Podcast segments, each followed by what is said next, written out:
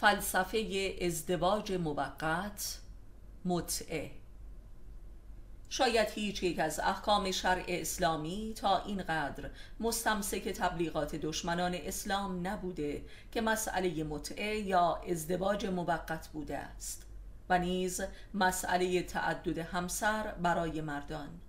و به نظر می رسد کسی نیست که از آنان بپرسد که مسئله دوستی های بین جنس مخالف در فرهنگ غرب که از اصول نهادینه شده این تمدن است پس معنایش چیست و فرقش چیست؟ معنایش همان است ولی فرقش در حق بچه کشی در رحم است و رها کردن کودکان در خیابان و نیز رها کردن زن هرگاه که دوست دختر لبند تری از راه رسید. در واقع فرق این واقعه در حق و حقوق زن و فرزند است.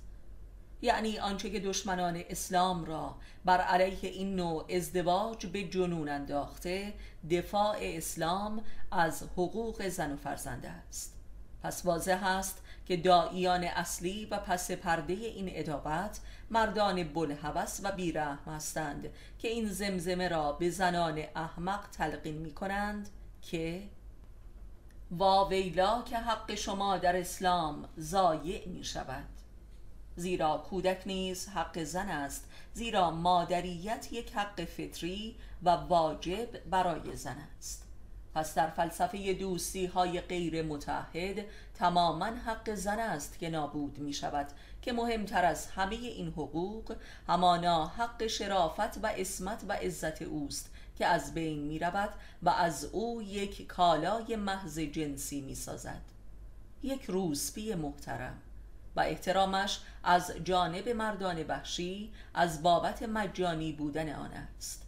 و نام این روز بیگری مجانی هم بسیار مقدس است. آزادی. زن تحت همین عنوان بود که به اسارت ابدی بند تنبان مرد افتاد. ازدواج موقت به هر حال خواه ناخواه یکی از محصولات این تمدن مدرن است. اگر در عصر قدیم فقط در مواردی به عنوان تنها راه حل به کار گرفته می‌شد امروز تنها راه ادامه بقاست.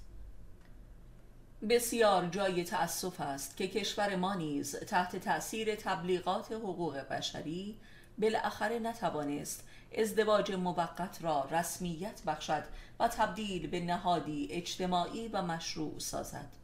و همین امر یکی از علل رشد فحشا و فساد شده است و به صورت امری قاچاق عمل می شود و به دینگونه غرب توانست این شقاوت را به ما هم تحمیل کند و ما هم پذیرفتیم تا مبادا که نام ما در جریه غیر متمدنها و وحشیها به ثبت برسد و بر علیه ما قطع نامه صادر شود.